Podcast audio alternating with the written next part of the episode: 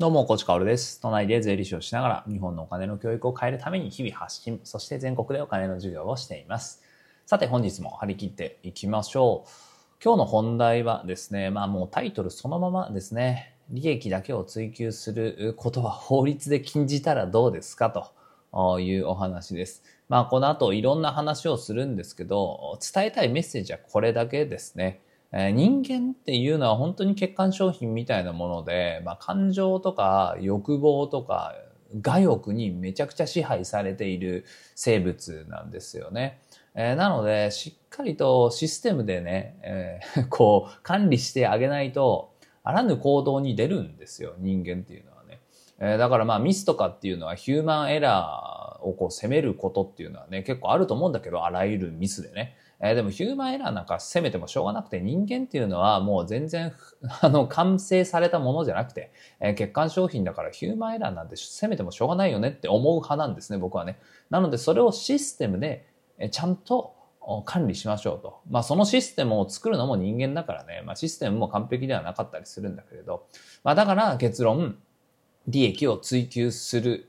人？利益だけを追求する人とか、利益だけを追求する企業っていうのは、まあ、法律で罰するっていうのをね、やった方が僕はいいなって思います。まあこれはね、極論だよねって聞こえる人もいるかもしれないけれど、まあそうしないと、あ悲しい出来事っていうのはね、たくさん起こりますよね。えーということで今日のきっかけ、まあここまででね、分かった方もいるかと思うんですが、えー漫画家の芦原ひな子先生が、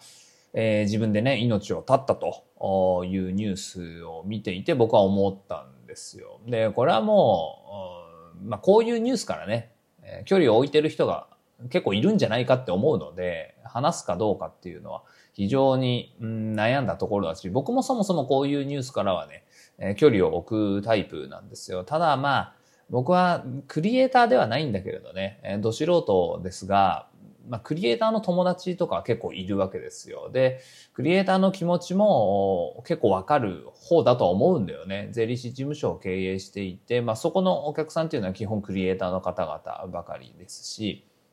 まあ、あとは日本大学芸術学部卒業なので、クリエイターの友達知り合いっていうのもたくさんいると。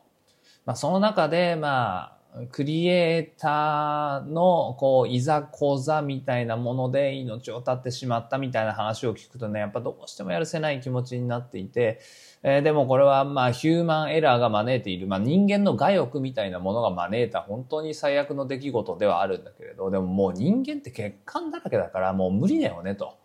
あもうこういう悲しい出来事っていうのは今後も繰り返されるから利益だけ追求する人っていうのは罰したらどうですかと。もうね、あの法律で、いや、そういうやつダメですよと。この社会にいりませんというふうにしたらどうですかって思ったというお話なんですよね。えーまああんまりね、詳しくお話をすると、こう心が辛いよという方もいるかもしれないので、さらっといきますが、まあ、芦原先生のセクシー田中さんという漫画がですね、まあ、原作ですね。これがドラマ化されていたんですよね。で、まあ、そのドラマ化にあたって、まあ、脚本家の方がついたり、えープロデューサーがついたりするわけですけど、まあ、結構内容が変わっちゃってたみたいなんですよ。で、まあ、それで辛いね、みたいな感じになっていたと。で、まあ、最終的には、うん、まあ、芦原先生の衣装を読まないとわからないんですけど、まあ、そう、それがいろいろなね、感情で、えーまあでもここちゃんと説明しないとみんなに伝わらないな。えっと、まあ、これ結局、もっと見られるような内容にしたかったんですよ。テレビ局側としてはね。これ、えー、えとドラマ化してるわけですけど。なので、まあ、利益だけを追求して、原作者の意向などを無視しながらね、まあ、無視はしてないかもしれないけれど、まあ、原作者の辛い気持ちとかは無視してね、えーまあ、ドラマにしたと。で、最終的には脚本家がなぜか原作者を責めたみたいなね、えーインスタの投稿とかがされていて、え違うんですよね、と、芦原先生が初めて、うん SNS をやったと。まあ、ここもなかなか悲劇だったなと思うんですけど、SNS をやらない漫画家の先生っていますからね、そのウェブ系の漫画じゃなくて、こう、紙媒体だけっていう方っていうのは、本当に SNS やってない方も多くて、で、まあ、インスタでね、こう、原作者が、まあ、不出来だったみたいなことを脚本家側になんとなく言われちゃうとさ、弁明しないといけないじゃないですか。うんだから、まあ、弁明のためにツイッターアカウントを作ってわざわざね、えー、で、えー、投稿したところ、まあ、脚本家の方に多分ヘイトがめっちゃいっちゃったんでしょうね。めちゃくちゃ脚本家の方に、おいみたいな感じになっちゃって、こんなことになっちゃうのかと。そう、そういうつもりはないんだよねっていう感じで、まあ最終的にはこの事件になってしまったという感じなんですよね。で、まあこの一連の騒動はもう、ちょっと僕はよくわからないですけど、でもこれ、やっぱり悪いのは利益を追求するからなんですよ。利益を追求するから、まあ、原作者が、いや、原作とちょっと違うんですけどって言っても、大衆受けする脚本に変えるわけでしょ？で、その脚本に変えたのが脚本家が悪いとかプロデューサーが悪いとかそんなものはもう結構どうでもよくて、利益だけを追求するからそういうことになるんだよねっていうことが言いたいわけですね。うん、だから利益だけを追求するからそもそもオリジナルの脚本じゃなくて効率がよく売れている漫画を原作として持ってこようみたいになるわけでしょ。いや、でもこれは本当にクリエイター、原作者、そして原作をお借りしている立場のメディア側の構図っていうのは本当にたくさん話があってね。で、まあ僕がこう見ていて、わ気になるなと思ったのをいくつか紹介するんですけど、例えば、漫画銀玉ですね。えー、銀玉の空知先生。これもなかなかなこと言ってると思うんですけど、空知先生のお言葉なんですが、まあこれ漫画のね、単行本の裏の方に質問コーナーとかがあって、そこでご回答してるんですけど、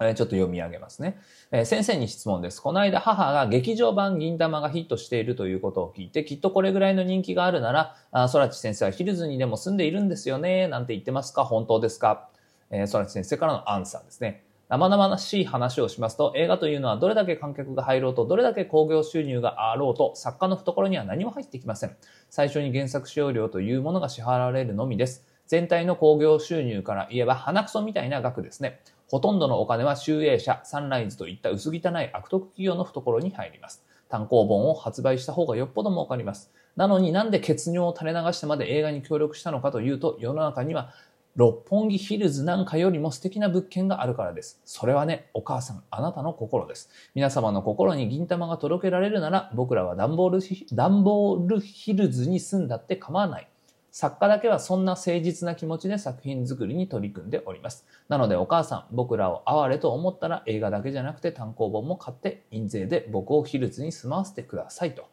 これなかなかじゃないですか。漫画の後ろに集英社サンライズといった薄汚い悪徳企業って書いてますからね。まあ、それぐらいそういう関係なんでしょうね。うん。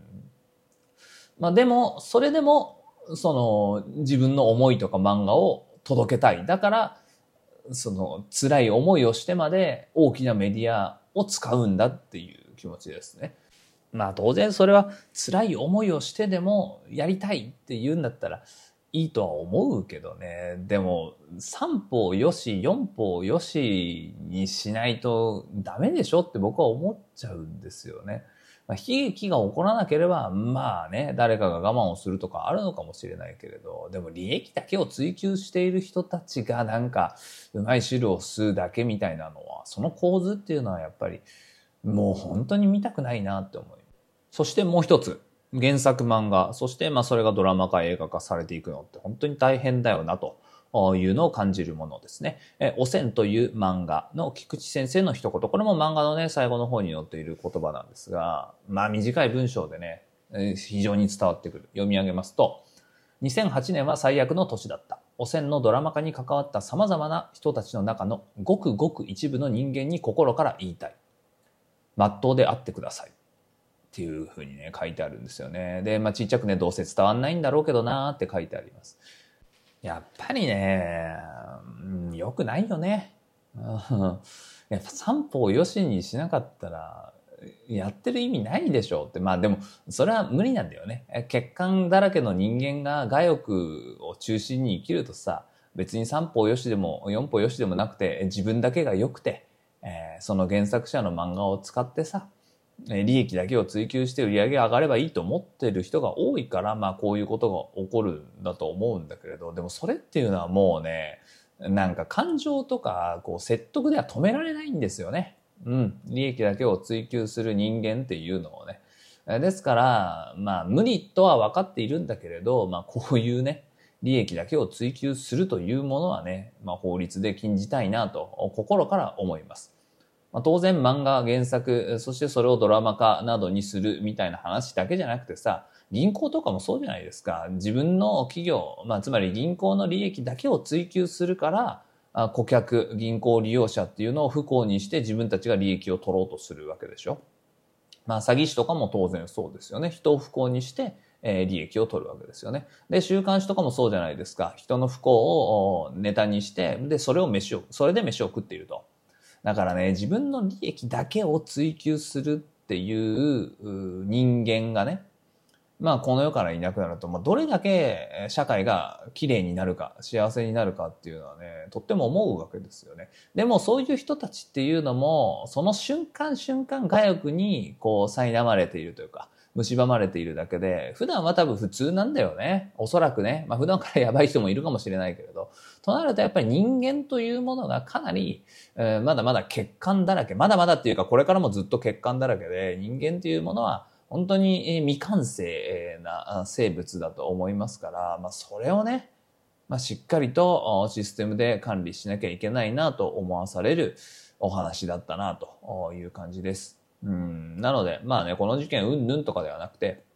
とにかく利益だけを追求する、自分の利益だけを追求するっていうのは、本当に、まあ、恥ずべき行為というかね、まあ、この社会ではあってはならない行為なんだろうなと、改めて思ったというお話です。まあ、僕はね、本当に関わってくれる方々、あ3歩よし、4歩よしっていうのを、もっともっとね、えー、追求していきたいなと。まあ、みんなね、えー、で、こう、笑顔にななるっていうのは、まあ、当たり前だと思うんだけれど、まあ、それっていうのがね、まあ、こういう苦しい経済の中では、なかなか厳しいと思うし、まあ、苦しい経済の中だからこそ利益だけを追求するっていう人も出てくると思うから、まあ、もっともっとね、全体が良くなるように僕もできることがないかなと。そしてできることっていうのも発信しかありませんから、あ頑張っていきたいなと改めて思いました。